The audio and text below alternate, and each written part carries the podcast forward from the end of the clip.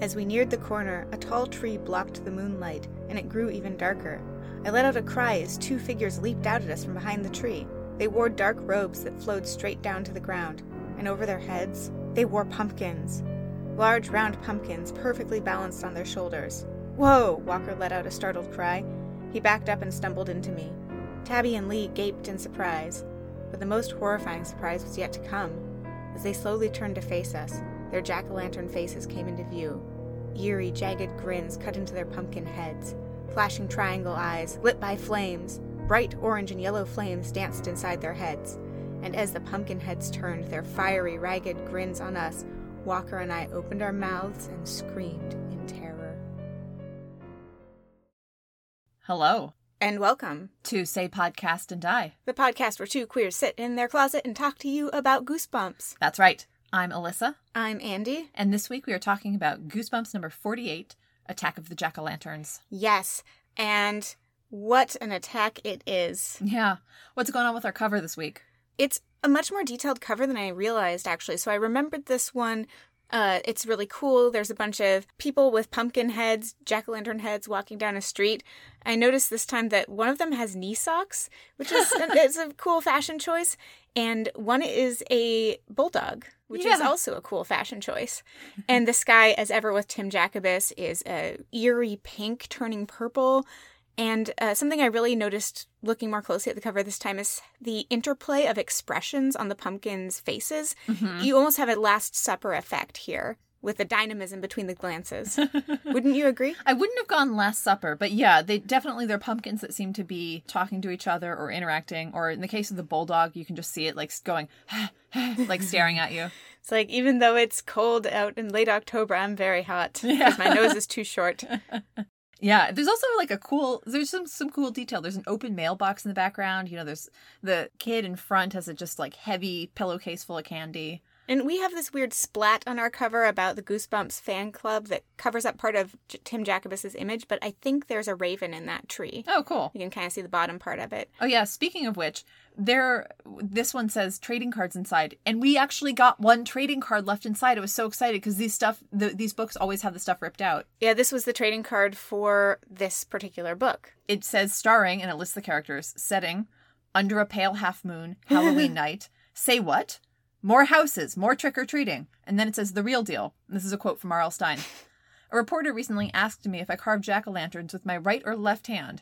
I said neither. I use a knife. Oh man, there's a guy who's written jokes for a living. Always has them at the ready. Yeah. Also, we actually have the full cover image here, so I can see that it's an, it's an owl that's in that tree, an owl with kind of evil eyes. Really cool. Yeah. I recently saw a video of people booping owls on the beaks. Oh, that seems dangerous. Yeah, well, there was one video where the owl was like, get away from me. Yeah. And then, but there were two owls, and the other owl was like, but I would like to be booped. Aw, I'd love to boop an owl. If if you if, do they have cafes for that? They should. predator cafes, just full of owls, and like, like predator birds. It, predator bird cafe is a better name than predator cafe if you're trying to get people to. Different clientele. Seems like a late '90s internet cafe, you know, yeah. where everything's very sticky. Anyway, do you want to do a bird's eye view of this plot? That's right. Owl's eye view of this plot. Yes. So we have Drew, who is sometimes called Elf by her dad because she's short. She and her buddies, Shayna and Shane and Walker, are obsessed with getting back at these two other kids, Lee and Tabitha Or Like- Tabby, or Tabby. Um, who did them no harm. well, this is the thing. Wait, It's a very you can't scare me setup where they pu- they did pull a prank on them two years ago, and they have spent the last two years obsessing about how they'll get back on them, specifically on Halloween. And it wasn't a prank on them; it was a prank on everyone, all of their friends. Yes. And and so we get some backstory about that, which takes up like a lot of the book. And then they have this plan about how well, we don't actually know their plan.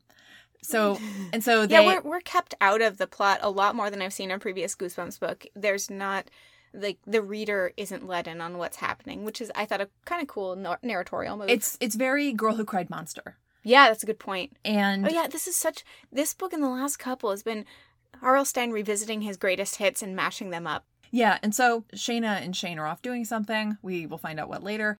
Walker and Drew meet up with Tabby and Lee. Tabby and Lee. There are too many names. I know. and they run into these two tall figures with blazing jack o' lanterns on their heads who say, Follow us, we'll show you where to trick or treat. And so they follow them to the small little neighborhood where there's like lots of great candy and they want to go home, but the jack o' lanterns keep saying, More houses, more houses. Yeah, and they like force them to gorge themselves on candy so that they can fill their bags more. Yeah, it's pretty intense. And then they bring out pumpkins and are going to make them into pumpkin heads And and gonna all, every smash them on them. everybody from this neighborhood comes out in blazing jack o' lantern heads. And so they put pumpkins on Lee and Tabby and they run away screaming. And then Drew and Walker look at the two pumpkin heads and like, ha ha ha ha ha. They didn't know that our friends are aliens. Yeah, Shane and Shane, Shayna are aliens. Yeah. That's the, the twist. the names, I was like, man, their parents are lazy. And then it made sense. That at least made sense at the end. right, it's like how in uh, Third Rock from the Sun, their names are Tom, Dick, and Harry. Yeah, exactly. Like, what would an alien name their Yeah. kids? And right at the top, I want to introduce the fact that we have the 1996 copy of this book before it was made significantly less racist and fatphobic. So buckle in. oh, the interesting. They revised the text. Yes, when we Oh, get into good. theories, I will let you know what they expunged in the 2018 version for the better. Looking forward to it. Looking forward to learning what was memory hold. so we open with Drew. Drew Brock. We've got we're also back to Arlstein giving everyone a last name, regardless of how minor of a character they are. Yeah. So we learn about how she's called Elf. Her dad actually has like lots of like kind of snide nicknames for all of her friends or descriptors. Her dad spends a lot of time judging children Yeah. who he tangentially knows. Yeah. And so she tells us how she loves Halloween, but Tabby and Lee have ruined the past two Halloweens. And so she's obsessed with getting revenge. Mm-hmm. And so sh- we um, learn that her dad calls Tabby Little Miss Perfect, and Shayna and Shane he calls Roly Poly. Yeah, what a jerk. Mm-hmm. Also- does he call Walker anything? No, Nothing significant. I did notice though Walker and Drew both have verbs for names, which is interesting. but um, I think that these self image issues or kind of body consciousness image things that her dad seems to dwell on have affected Drew uh, because she says that her favorite thing about Halloween is she doesn't have to look like herself. yeah, that's pretty telling. Also relatable for a couple of queers. That's true. Well, we'll get to this, but she goes a very like queer Halloween route when she does her costumes. It's Yes. not like sexy this or like princess that, which is something she criticizes Tabby for, but she has very young queer Halloween costumes. you know, I spent this entire book thinking Drew was male. Yeah. Even though it said I had I, I saw on the trading card it said she. And so then I went back and looked and saw, oh, she does say at the beginning that she's the tiniest girl in her class and that's why she has to be so tough. Mhm. But I feel like this character is very agender. Yeah, absolutely. So then we flash back to the big incident two years ago. we also learn that Lee is black, and oh my god, Goosepunks, this this is gonna get bad. He quote unquote acts like the rappers on MTV, and she says she can quote never understand a word he says because because he has gum in his mouth. Okay, that I was like, Arlstein, fuck you. Because that is enough plausible deniability for white people who don't want to acknowledge racism to be like, that's not racist. It's just a joke about him having gum in his mouth. When it's like, come on, guys. How many times have you heard white people saying, oh, I can't understand The Wire without subtitles, right? That's what the implication is there. It's not hard to miss. And there are little things like this throughout the book where it's like you didn't think about that. Well, and I think this is our third black character, at least described as black, that we've encountered so far in Goosebumps. And I think only the second one with a name. And I think only the first one that actually has a significant role in the plot. Yes. And he made him the enemy. Like Arlstein made him the enemy character. Mhm. Yeah. Mhm. So, Mhm. so here we are. And it's going to get worse, so buckle in. I really am curious what the conversation was with the 2018 reissuers and R.L. Stein and how much they made him answer for himself. Yeah. and how or how much he was like oh i guess that is what i was saying I don't know, man. I don't know. yeah so Oh, so another character detail is that Drew sometimes growls when she's drew, frustrated. drew's a pretty angry girl Mhm. um she often wants to punch people in the face and talks about that a lot she and her friends are invited to a Halloween party at Lee's. This was in 1994. 1994, two years. They're 10. Shane and Shayna go as snow people. Walker goes as a mummy, and she's a Klingon. Again, this is like a, a non typical girl Halloween costume. And so they're, Yeah. they're at this party, and there's a quote unquote break in. So Lee says, Someone's broken in, uh, the phone's dead, my parents are gone. And then these, these masked people come in. One is in a ski mask, one is in a gorilla mask, and pretend to hold them up, and then just make them do push ups. Um, and it's it's two high school kids. And I, I guess Lee's parents had gone next door for a minute. yeah, and it's Todd, Jeffrey, and Joe something. Yeah. The one person without a last name. Yeah. And then this is what ruined Halloween for Drew and her friends. Well, and it does seem like they were a little traumatized by Yeah. this. They thought that they were maybe going to die, and so they have nightmares about it. Yeah, this is the Afterwards- thing. Like all the kids in their class too have nightmares about it and it so like it's a fair criticism. Like that's not a nice thing to do. Sure. I can also see, though, a couple of 10 year olds thinking it would be really funny. Yes. And if anyone is to blame here, it is Joe something and whatever his name is. uh, Yeah, yeah, totally. Todd Jeffrey. Why are these high schoolers hanging around doing this? Pretending to hold up a bunch of ten year olds. yeah. Yeah. Um And and we meet them later. They how they spend Halloween is creeping around the neighborhood trying to scare children also. So I feel like something's not okay with these guys. Yeah. Yeah, absolutely. They probably hang out at Predator Cafe. then Halloween 1995? Yeah. So then we then we go to Halloween 1995. Shane and Shayna want to put up jack o' lanterns. We get a word that we've been getting a lot. Walker tells them it's babyish, which again, a lot of Goose kids have been saying in the last few Getting books. getting what? getting jack o' lanterns is babyish. Oh yeah. So that's a train Arlstein's been on a lot lately. And the reason they're hosting a party is uh, in the style of classical myths, such as the story of Procne and Tereus and Philomel. Uh, it is a party to stage a revenge plot. I don't know that I know that story. Uh, you probably have heard it before. Philomela is Procne's sister. Tereus is Procne's wife. Tereus rapes her sister, cuts out her tongue. She tells her sister what happened by uh, sewing it into a tapestry or Mhm. weaving it into a tapestry. And so Procne gets revenge on Tereus by killing his son and serving it to him for dinner. And this then, is a really common theme in various stories. and then they run from him and they turn into birds. Wow. And then Titus Andronicus is kind of the same story. This Mm, that's is the version of it I know. that's what Shakespeare was riffing on. Yeah, lots of serving people to other people in pies. Yeah. Also, Shakespeare's very R.L. Stein about it, wink and nod, because you know how like in Barking Ghost, it's like, oh, my last name is Holmes or whatever it was. yeah. In Titus Andronicus, he keeps having characters reading Ovid's Metamorphoses, which is where you find the Ah, I see. Procne story. Okay. So anyway, Attack of the Jack o' Lanterns is in this tra- tradition of the revenge tragedy stage at a party. Yeah. Okay. So Thank you. Yes. They spend a year plotting this revenge to the point where they're so obsessed they don't even have time to think about their own Halloween costumes. Drew recycles her Klingon costume. Also, a whole year, and they don't come up with anything till the last second, really. Yeah, they don't do a very good job. So it, and like they they spitball some ideas. Like Walker wants to put a tarantula in Tabitha's hair, a la "You Can't Scare Me." They want to turn out the lights and play a creepy recording. And Shane and Shayna have this idea that involves green slime. Yeah, and they want to saw a trap door into the floor. Yeah, but then Drew is like, "I think that my parents will notice that." I think we should take a moment to also say what the creepy recording that uh, that Walker makes is. So it's this raspy voice, and here's the kind of song poem chant, um, which we might want to analyze a bit. Mm-hmm. Come with me, come with me now. Come home to where you belong.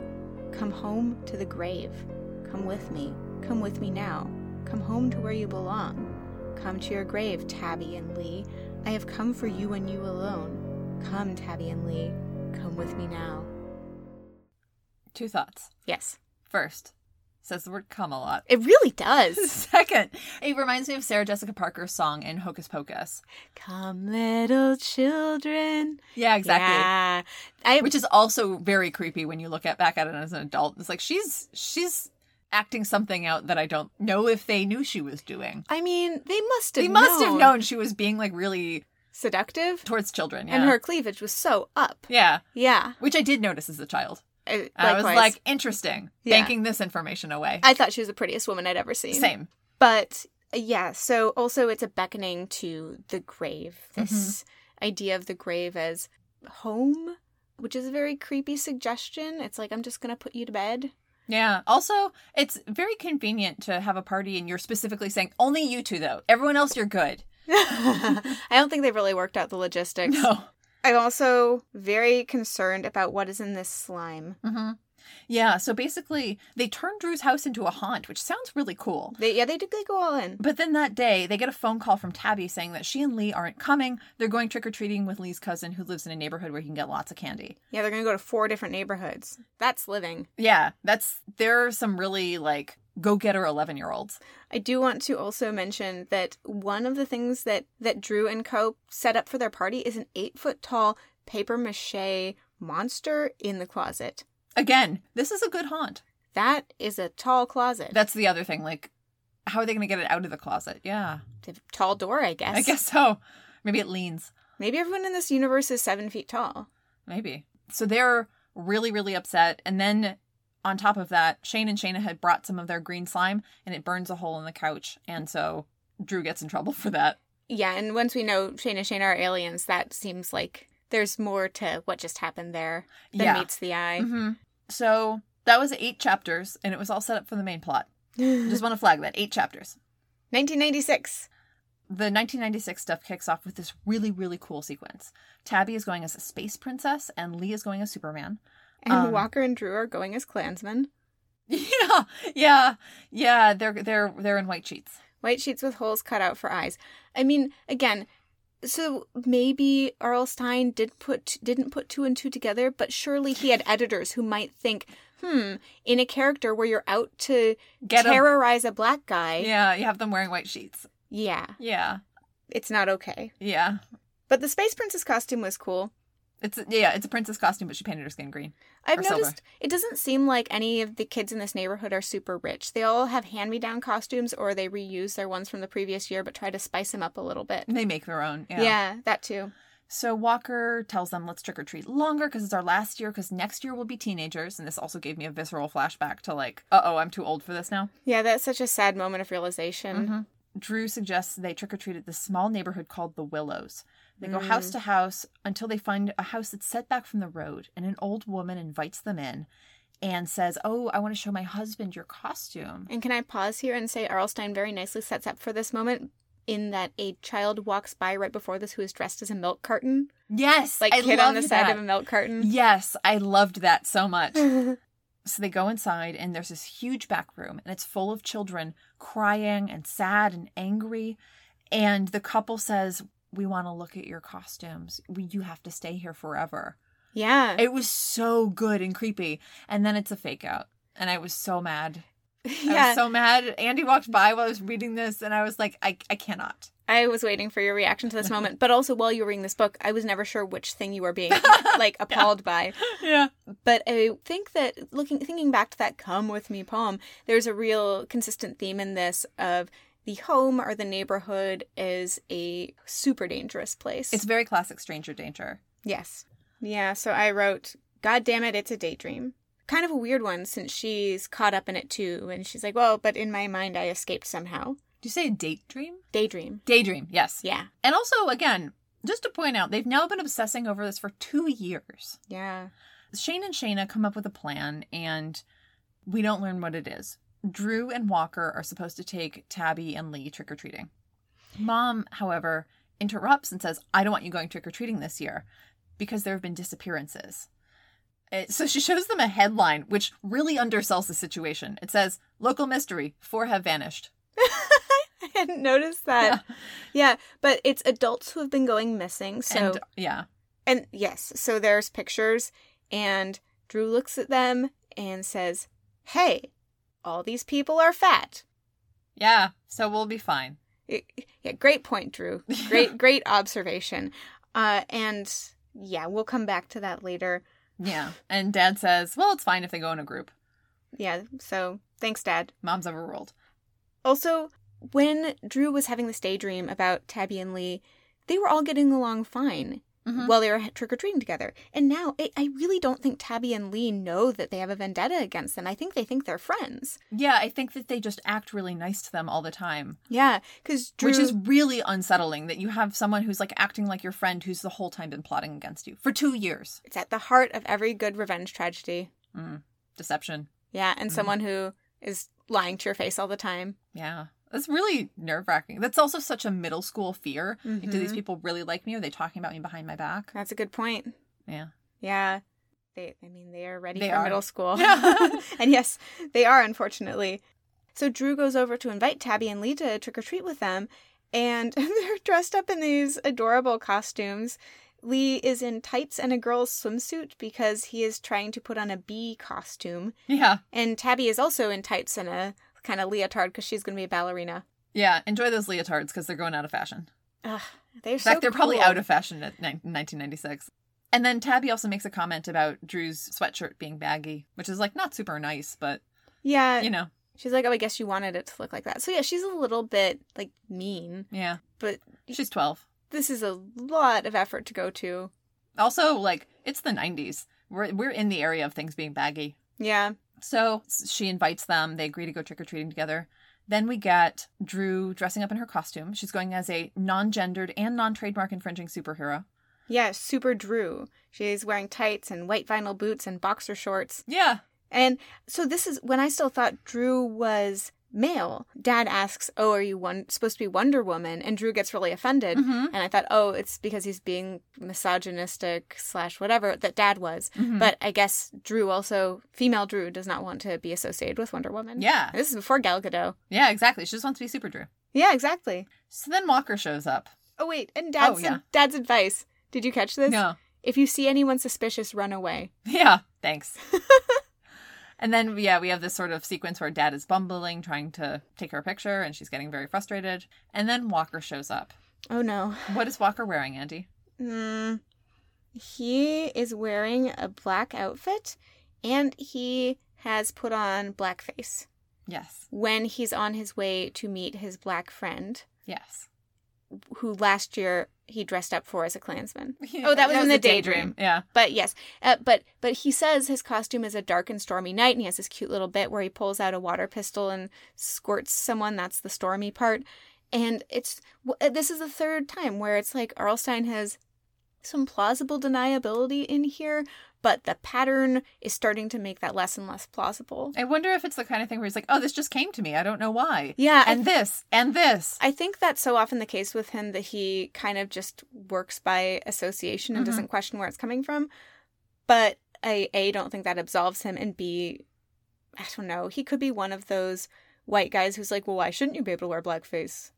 You know, yeah, I don't know. like a college It's- boy. Yeah, it was really, I don't know. It was really hard to overlook this while reading. It's just like there all the time. Well, and I wonder if we can think about this as a story about racism in some way. Yeah. Because it's about people invading your neighborhood who you're afraid of Mhm. and who you, you know, maybe didn't realize were there. And yeah. and not realizing that the like white kids who are supposed to be your friends are actually like plotting you, revenge on you plotting Mhm. like to to horrify you in some way Yeah, exactly. So yeah that's that's what's going on here. Yeah, it's I don't know, I feel like two ways about it. I don't want to say, you know, Arlstein is one of those college bros who's okay with blackface. I have no idea. But on the other hand, I think that this is just if he didn't if he wrote this and didn't realize the implications of it, then he needs to do some more thinking about race, yes right? Yeah. At the very least. Yeah. so yeah so they go they get s- scared by those high schoolers who are still scaring children they're hiding in a bush and then and then uh Oh yeah, and Drew says Drew says that she wants to plow her fists into their faces. She really wants to be punching people. yeah and lee and tabby see this and think it's hilarious they go do some trick-or-treating but shane and shayna aren't there and Drew is getting increasingly worried that they've missed them. But then two people in cloaks with jack o' lantern heads come in and meet them. Lee and Tabby aren't scared. And the pumpkins tell them to follow them to a better neighborhood. And Lee and Tabby are kind of on to them right away. They say, "Oh, it's obviously Shane and Shayna." Mm-hmm. Also, as we are leading up to this moment, we get kind of a bird's eye view of the neighborhood and the kinds of people in it. We get a lot of little glimpses into people's homes, which I thought was an effective way of doing Halloween horror is Mhm. these you don't really know your neighbors, here's a little slice into their life. So our first neighbor is wearing a yellow turtleneck, has a basket of Snickers and Milky Ways, and has this orange cat with blue eyes that Drew is getting lost in. Just keeps she just keeps staring into the cat's eyes. And then the next house, there's a couple of three or four year olds handing out candy. Then there's a house that gives out apples. And Tabby and Lee are kind of jerks. Lee throws the apple out of his bag and Tabby kicks hers across the ground. Yeah. Apples are good. I can't imagine they've been getting a lot of messaging about don't take anything that's not wrapped from their parents because It's we sure probably were. true. Yeah. Right? It's full of razor blades. Get it out of here. But also, Yeah. yes, I think it's being 12 and wanting candy. And wanting to show that you're like, I'm I'm Um, so above tough. this. I'm Yeah. not scared of anything. Yeah. Which is kind of what Halloween's for. Mm-hmm. Yeah. So anyway, yeah, these these two people with the pumpkin heads go, "We know a better neighborhood, a neighborhood you won't forget. Follow us." Yeah. Like that. Yeah, exactly. They they lead them through the woods, which prompts Drew to start remembering all the people who've disappeared. Yeah. And then they emerge at a tiny neighborhood they've never seen before. Yeah, this little hidden neighborhood. It's very brightly lit. The first house, a baby gives them mini candy bars. Yeah, and th- is very delighted by the pumpkin heads. Yeah, Um, also, at this point, I wrote in my notes, we're two thirds of the way through the book, and it feels like we're just getting to the actual plot. it really did. Yeah, I mean, R.L. Stein is a non traditionalist in terms of his plot structures. That's true.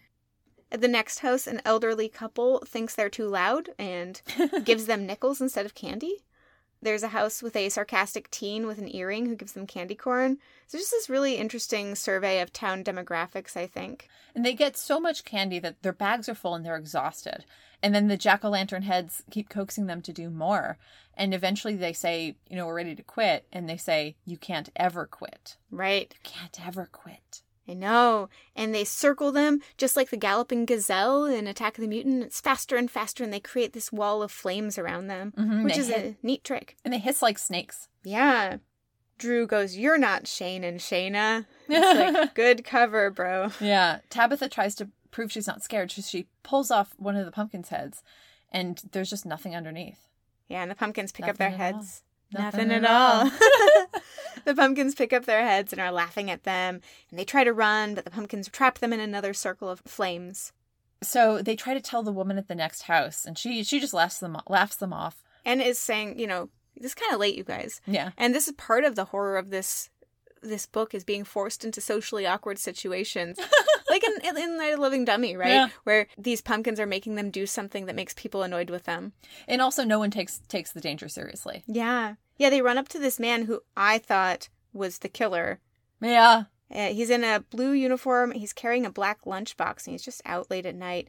And I was like, oh, he's like, that black lunchbox has some Israel keys, murder supplies in it. Yeah. And the pumpkins hide when he shows up. hmm And yeah, so he says, "Ha ha, good joke," and he leaves. The kids just they start protesting when the jack o' lanterns get back. They say, "Our our bags are full," and the pumpkins say, "No problem, start eating." Mm-hmm. And I was like, what is their motive? yeah, Why do they want these kids to have so much candy? yeah. They basically keep eating until they're sick, and they the pumpkin heads are going faster, faster. Yeah, and it's kind of grotesque. Tabby has all this chocolate running down her chin. hmm And then when they get to the next house, because they have to keep going after that, a woman with a jack o' lantern head answers. And then every house after that, the people have jack o' lantern heads. And they're just silent. They're just silently dropping candy Yeah. into their bags. it is nice that they're still giving candy, though. Yeah. I mean, not when you've just like thrown up from too much candy. No. The kids refuse to go further, and the. oh, Sorry, I just I started writing my notes pea heads, and I'm just like feds. the feds, man. so the pu- the pumpkin heads start wailing, and other and all the other pumpkin heads start coming out of their house, their houses. yeah, and they're shooting out flames. Mm-hmm. The original two have four extra pumpkins, Oh, and the, the pumpkins are all carrying, pum- uh, are, all, are all chanting, trick or treat, trick or treat. Yeah.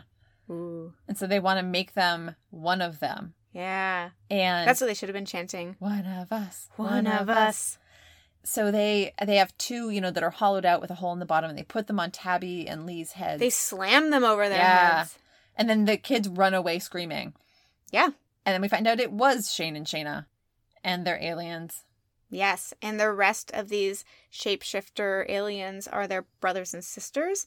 Um, they've invaded the whole neighborhood. And we end with a little joke. So Drew says, You know, I've never seen you two eat before. They're talking about how convenient it is that Shane and Shayna don't want a cut of the candy. Right. And uh, they're like, What do you eat? And Shayna jokes that they eat humans and that if Drew gains more weight, they'll eat them too, and the implication is that they've been responsible for the deaths of these people around the neighborhood Yeah. or disappearances. Yeah. Which is fucking creepy Yeah, when you think about it. it is. Those horrifying moments those people lived through. Mm-hmm. All right, let's get to theories. Okay. Horror taxonomies. Well, so my first one was too much of a good thing. I had that too, Uh-huh. and literally word for word. That's so funny. Yeah, thinking about that candy scene, that because that was actually horrifying. Mm-hmm. Like that scene was really upsetting, which of course reminded me of Seven and forcing the guy to eat himself to death. yes. How about you? absolutely. What did you have for this one? Yeah, I also had too much of a good thing. You know, with Legend of the Lost Legend, you referenced Willy Wonka, and I Mhm. thought about that where Augustus Gloop is trying to drink the chocolate river and Yeah. falls in. It's the ironic punishment, uh, what what Dante calls the contrapasso, uh, being punished in the op- kind of opposite way of what would make sense. Mm-hmm. There is a Simpsons Treehouse of Horror episode, which is actually based on a story I just learned called "The Devil and Daniel Webster." It's, Oh it's yeah. the Devil and Homer Simpson. Mhm. Oh, you know the Devil and Daniel Webster? no, I know the devil and Homer Simpson. Okay, so that's the one where he eats a forbidden donut, and then the devil's like, "I'll force you to eat so many donuts that Yeah. whatever." And Homer's like, "This is great." Yeah. So it doesn't quite work. But in the Dan- Devil and Daniel Webster, he he wants money. He's like, "I'll sell my soul for money," and then Mhm. money ends up being an ironic curse. Nice. Yeah, so it's one of those stories. Ah, What else did you have? why don't you go? Mysterious disappearances around town. Nice. The main point of reference I was thinking of here is Summer of '84. Do you remember yeah, that film? Yeah. It's a Canadian independent horror film set in Oregon, following this boy in the summer of 84 who lives in Oregon, and all these teen boys are disappearing around town, and he suspects his neighbor. And it kind of follows this plot of these friends trying to figure out who is attacking them. And okay, this is a spoiler, so jump ahead 15 seconds if you don't want to hear. But much like in that film, the neighbor did it, and at the end of the movie, the kids are still in danger. They're still on the loose. And I think in, in J- Attack of the Jack O' Lanterns, they're also still in danger. Yeah, it's it's very stranger danger, and as you brought up before, the kid wi- who's dressed as a milk carton is a really Yes. nice sort of reference to that that style of paranoia. Yeah. Well, and that's a style of paranoia that's specifically brought out by Halloween, right? Because you're going, sending your kids off on their own to a bunch of neighbors who you don't know that well, Yeah, and what if they're giving them apples full of razor blades? right? Well, and I think there's another version out too, which is a bunch of neighbors have to deal with kids out on the prowl around It's their true. house. Yeah. And in this case, Shane and Shane are the real threat to adults. Mm-hmm. So it, it inverts that. Yeah, they're eating them, right? Trick and treat. yeah. Also, they've been there for at least two years and probably more, so Yeah. it makes you wonder who they have been eating up till this point and whether it was noticed. Right. At what point did the town authorities start tracking or being willing to admit that there was a pattern of disappearances? Slash, at what point were the people who disappeared considered important enough Mhm. to warrant notice? Versus, was it like a Spidey type figure earlier? Right. Yeah. Exactly. Local mystery. Right. Yeah. Uh, what else did you have? I had conspiracy to gaslight. Ooh. Uh, so the Roger Corman pit and the pendulum, yes. and the Sarah Waters novel Fingersmith. It's not horror specifically, but it was the first thing that came to mind. Where it also harkens back to this Victorian era plot of the man trying to get his wife institutionalized Yeah. so that he can steal her fortune. And Uh-huh. it this this one sort of flips that on its head. But basically, the idea that you can't trust anyone around you because lots of people around you are conspiring to come together to destroy your sanity. Right. This is much more horror from Tabby and Lee's perspective. Yes. And it's it's also maybe more to point out that yeah, the ones who are kind of messed up here are our protagonists. Uh huh. Uh, so Drew and Walker and Shane and Shayna. Yeah, obviously Shane and Shayna for different reasons, but the fact that they're spending so long conspiring against their friends and like harboring these grudges is pretty intense. That actually dovetails nicely into my next one. I brought up the revenge tragedy before, right? And so often revenge tragedies are focused around a likable bad person Mm-hmm. who is, as you say, like putting all this energy into conspiring against someone and gaslighting them and all of that. But I specifically was thinking in this case, holiday based revenge. You know, these holiday based revenge stories often thematically link to the holiday itself, for example, in Blood Rage, Rage Against Your Family. Yeah, or Halloween, Uh-huh. right? Where the masked killer is is kind of disguised because it's Halloween. Yeah, exactly. And uh, so the the example of this I was thinking about is almost every Bob's Burgers Halloween episode. but I was thinking especially of I remember there's one where they had built a clubhouse in an alley and they all get trapped in there by Yes. some of their friends. yeah, and like by a truck. Right. Mhm. Yeah. And so it's a case where I guess yeah, family, neighbors and also children any of them could be they, they because it's a night of mischief where all the rules are gone purge style maybe Yeah, a- anything can happen to you and and so that's that's what this book is playing with yeah, I love that. thank you So I also had Kid with an Alien Friend. oh cool So we had we have movies like Mac and Me and E.T. Obviously. Also, when I was googling this, there's a movie called Star Kid from 1997. Have you heard of this? oh i didn't have the little boy from jurassic park Oh yeah, I- it's not quite the same. He finds like a some sort of AI suit. In case you can't tell, I haven't seen it. Um, and then has to fight aliens. But yeah, so this idea that kids form a special bond with an alien, but unlike you know Mac and Me or AT, it's it's pretty sinister in this one. yeah It's like you're my you're my special bully friend. flight of the navigator a similar type of Hmm. story which i was obsessed with for a while and now i could not tell you the plot of it i just know i watched it a lot but are there ones where the kid is friends with an alien and the alien is actually evil I don't know, because those tend don't tend to be kids movies. yeah but I feel like evil child movies tend more to be.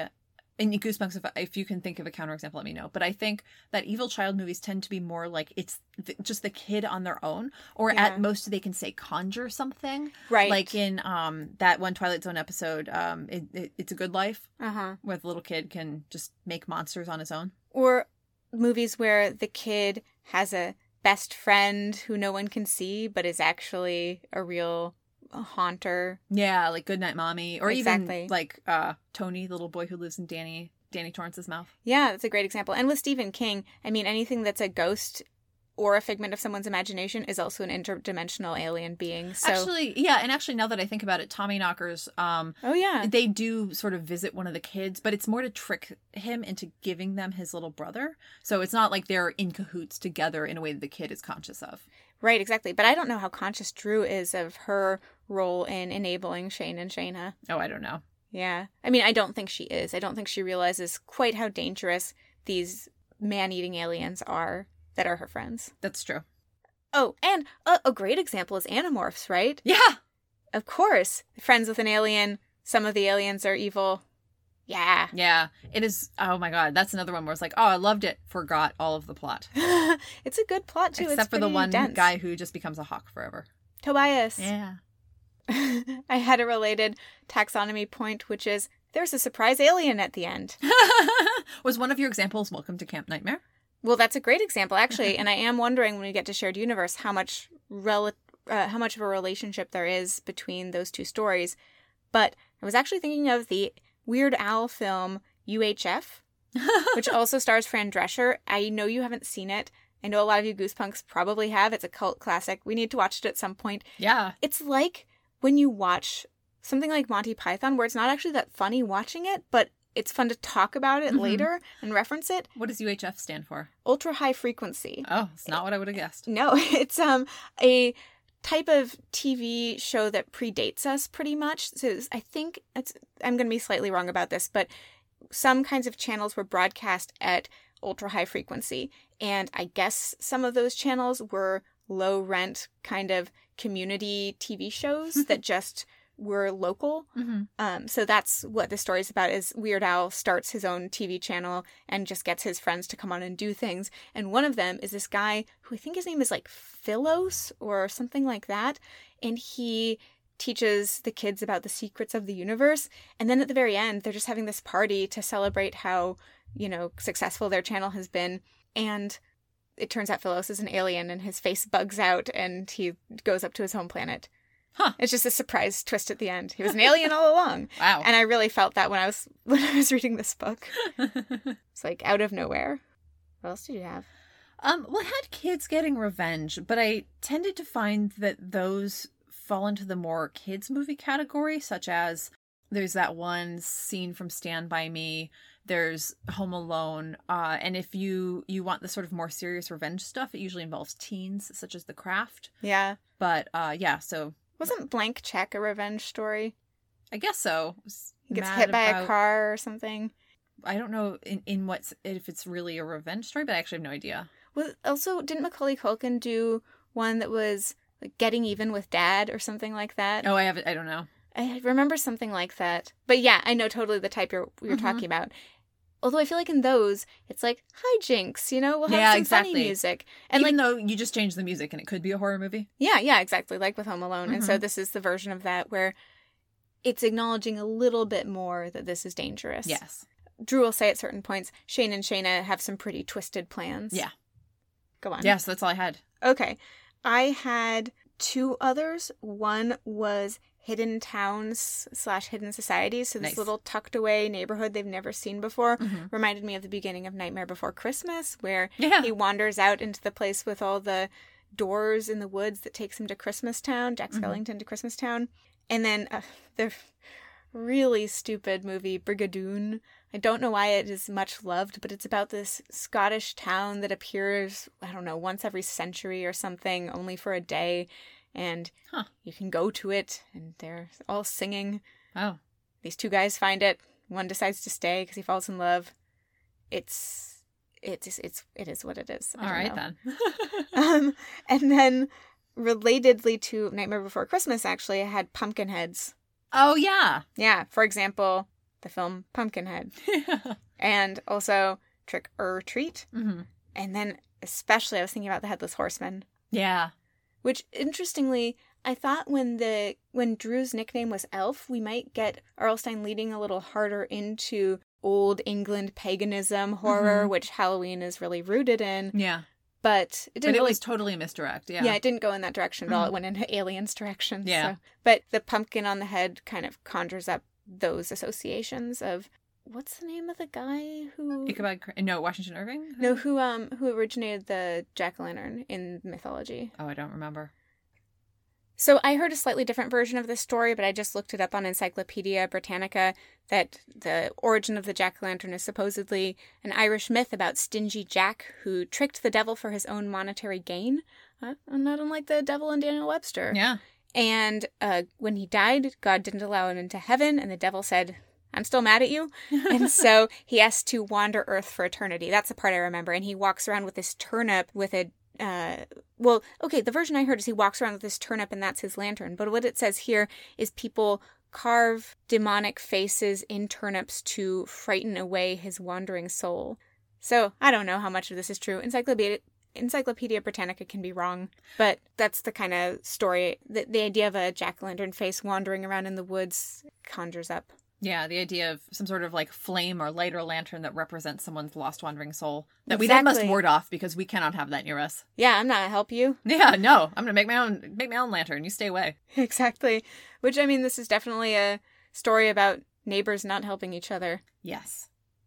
Well, shared universe. Yeah. So initially, I was wondering if our green slime was going to be somehow monster bro- blood related, but I feel like it's not. I feel like it's. I mean, monster blood doesn't seem to be caustic, No. and I mean, no one eats it, so we don't really see anything happen. But it seems separate Well, actually, oh, you mean no one eats it in this story? in this story. Yes. Yes, so it's making me think I might have to revise my earlier theory about Camp Nightmare, where there was that green slime under the seat, and I thought that might be monster blood, Mhm. and it might have been brought down by these aliens. Maybe it's just a totally different slime brought down by those aliens. They Mhm. just have this slime on their planet, and I wonder if Shane and Shayna are from the Camp Nightmare planet, and we're seeing the extension of that invasion plan. That is actually what I was wondering if, if these are the Welcome to Camp Nightmare aliens. And Yeah. they've, since that book settled down and started to to make make inroads into human society. I mean, I think that makes perfect sense. Yeah, and they have some shape shifting abilities that we weren't aware of. Yeah, I mean, if they are shapeshifters, it's surprising that that ability wasn't used in Welcome to Camp Nightmare, but maybe it's something they've discovered they're able to do on Earth that they weren't able to do at home. Or it was just unremarkable and Oh. didn't require commenting on because it was a first person story. That's a great point. Yeah, you wouldn't think of yourself as a shapeshifter if you only knew shapeshifters. Yeah. That I think that's great. Uh, I was before that, so I think you are more on track. But I also had an aliens question, Mhm. which is whether it, maybe it could be it could be both, right? I was wondering whether the whether Shane and Shayna are grown up versions of egg monsters. They actually as it's- they're shapeshifters, right? Egg Yeah. monsters were too. Oh, interesting. So, like, maybe in their mature form, they can do a lot more mimicry. Exactly. Oh, that's interesting. Maybe. yeah, so that I mean that still could be consistent with the Welcome to Camp Nightmare. I mean, maybe they travel by egg or in egg form to incubate over long periods of space travel. Like maybe when they become that egg yolk substance, that's a kind of uh, suspended animation. Or like how in every outer space movie with interstellar space travel, like say the beginning of the beginning of Aliens Three, where they're in those tubes and they're Mhm. frozen, you know. yeah. It's like a version of that. And and one thing that actually made me feel a little more confident about this hypothesis is their choice of pumpkin heads because as you know, pumpkin is an egg substitute in vegan baking. Oh man, this book was so ahead of its time. I know. We're cracking it wide open exactly. like an egg. Anything else for shared universe? The only other thing I had for shared universe, well, I had two very small points. One was, do you remember the town we're in? No. We're in Riverdale. Oh. and given that in Attack of the Mutant we had Libby reading High School Harry and Beanhead, which was a reference to the Riverdale comics, to the Archie comics, I was wondering if R.L. Stein was nodding to that in some way and if we could equate this in any way with an Archie comic story. But I haven't read them in so long, and when I did read them, I kind of binged them in a weekend at my friend's house, so I didn't retain a lot. Yeah, I found them like I don't remember anything from them, and I'm not familiar with the Riverdale show, but it's very possible. Um, Goosebumps who are more familiar should write us in and let us know. Yeah, let us know which Archie comic this is cribbed from. And then my other th- thought was just of Walker's dark and stormy night costume implications, uh, problematic implications aside. A dark and stormy night is a bit of intertextuality. Uh, it is a reference to what's considered one of the quote unquote worst opening lines in literature. I don't think it's a bad opening line. I think there are worse ones. Yeah, I think it's kind of cool. it's not more offensive than a lot of things I've read. Not at all. But it, it opens Edward Bulwer Lytton's 1830 novel Paul Clifford, which I did not look up anything about, and it is also the opening to another book about children bef- befriending aliens, A Wrinkle in Time. Oh, Yeah. awesome. Yes. Oh, and that's also good intertext. Yeah. But But yeah, it it, just- really is. It like that's not a worse opening line than the first Night of the Living Dummy book where it was mm mm. no, I mean, I don't know what's a bad opening line. You would know. You write you write words. You Yeah. write creatively. I don't know, man. I feel like the more you, the more I write, at least, the more I have a hard time distinguishing sometimes. I just think it depends how well you can play it out, you know? You can make it work for your story or not. Mm-hmm. Yeah. But no line is objectively bad. I think there may be objectively bad lines. Okay. Some Like- lines may be objectively bad, Oh, but like the serve their one about the purposes. ones that are written about Lee in this book, I find objectively bad. Yes, that's not a matter of their skill on a level of form, Mm-hmm. but rather their content Yeah. being offensive and Mhm. underthought. well, I think it's also the content that is the objectionable part of that dark and stormy night sentence too. It's cool. Dark, stormy night. What's not to like? Was? Yeah, maybe that's what people are objecting to that it says dark when it's night. And it's Yeah. like, well, yeah. Some people really hate redundancy. yeah, Not me. yeah, I like repetition, and redundancy. hence reading these books. Yeah, Well, do you have any other theories? that's it. All right, well, let me talk you through what they did in 2018 to this book. Oh, good.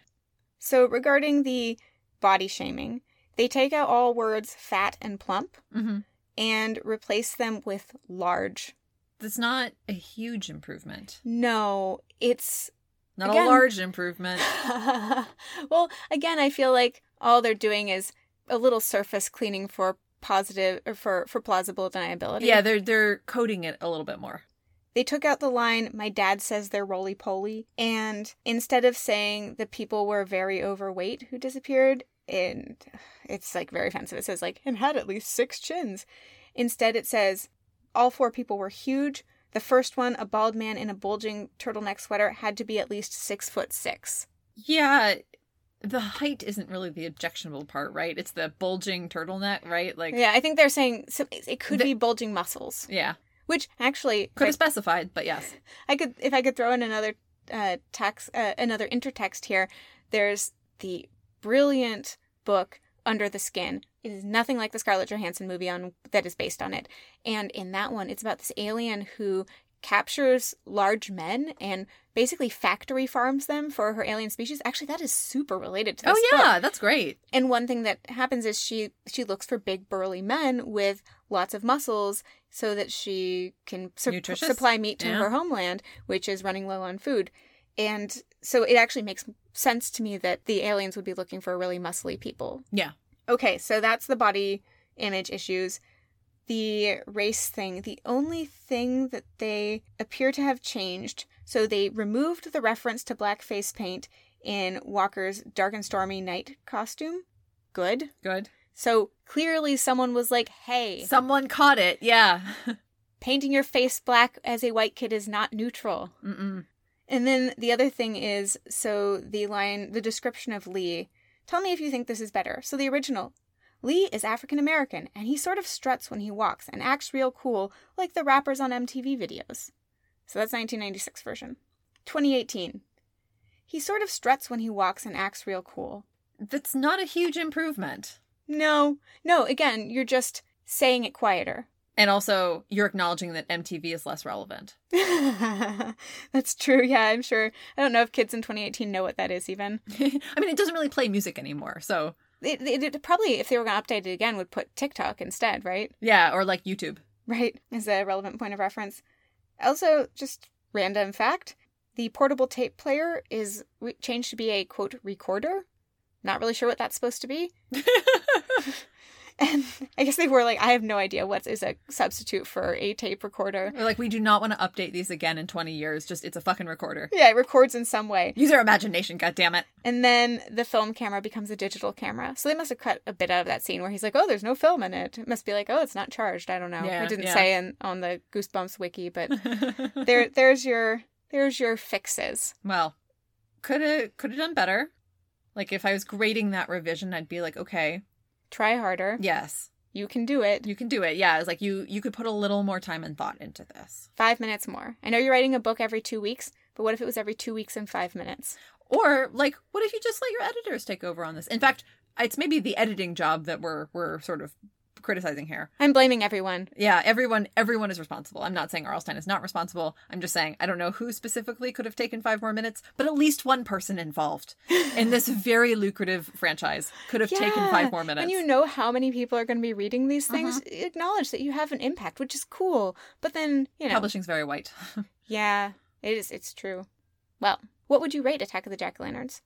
I don't know. It's tough because there's all this really problematic shit, but it has some good moments, right? It has the potential abduction by these people. Mm. It has the force feeding of children, which I apparently really enjoyed. Yeah, But also it has all this like kind of bummer stuff. So I would give it a four out of five. Yeah, I'm gonna.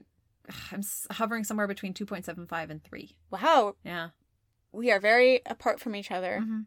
You're, I think, yeah, I understand where you're coming from. I also think you're really mad about that old people plot being a fake out. no, I actually, um, I really liked it. Like, I was faked out. Like, it was a genuine, like, I ge- genuinely didn't see that gonna be a fake out. Again, disappointed that it was. But it's more like it's getting that much because of that. And also, the, again, the eat your candy faster. Yeah, I would say that 0.5 of my four out of five is the cover art. Cover art is excellent. Yeah, it's one of the best. Yeah. I'm excited for Halloween. It's July and I'm I can't excited. wait. Oh my God. I'm ready for summer to be fucking over. Like not time wise. Like I don't like I, I got stuff to do this summer, but I am excited for the weather and the Halloween. It is quite sticky and humid in this closet right Oh. now. Yeah. So we have some other exciting Goosebumps news, folks. So we have some other exciting Goosebumps news, folks. If you're looking for some additional listening, you know, you've you've blasted through every Say Pod and Die and you want more. Some buddies of ours, the podcast Up All Night at PRVT Island, one word on Twitter, are currently watching every episode of the Goosebumps TV series and releasing episodes uh, and releasing podcast episodes on it. We're going to go ahead and drop in their promo here so you can get a sense of what they're about and hope you'll give them a listen. Hey there, everybody. My name's Cortland, And I'm Brandon. and this is the Up All Night Horror Anthology Podcast, where we cover every horror anthology show that we can get our hands on. We've already reviewed all of Are You Afraid of the Dark? We've set our sights on Goosebumps next, Do you love to laugh at amazing 90s Canadian horror shows? and we've got the perfect podcast for you. So join us every Tuesday for new episodes to keep you up all night. Okay, so what are we reading next? Next week we are reading Vampire Breath. Ah, vampires, finally! Yeah. Although we had some maybe vampires before. We had vampire esque creatures in both the ghouls from the first book and also Lucy Dark's family. That's true. But yeah, here are some proper vampires. Yeah, not just adjacent. Yeah. Well, I'm excited. I've never read that one. Me neither. Goosepunks, we want to know what you thought of Attack of the Jack O' Lanterns. Who was your favorite townsperson? Yeah. Whose whose side story would you like to read? What were you most horrified by? Do you think two nickels is a good Halloween offering? I mean, in this economy. Do you think the two nickels? It might be a reference to the devil. it's definitely not. But it, it- I'm going to say it's a. re- It's, it could be construed as a reference to the devil and Daniel Webster. I think he gets two pence, or maybe it's two nickels. I really briefly glanced at the Wikipedia page. we'll have to read it. yeah, I, I would. Yeah. I think it was made into a film. You can send us your theories and queries at saypodandie at gmail.com. And you can get in touch with us on Twitter and Instagram at SayPod and Die. And be sure to rate, review, and subscribe. Leave us five bewares wherever you can rate your podcasts. It helps us reach more goosepunks. Yeah, share the show with friends. It is very exciting to continue to build this awesome community. Listener beware. Those, were the scares. Good boo. Good boo.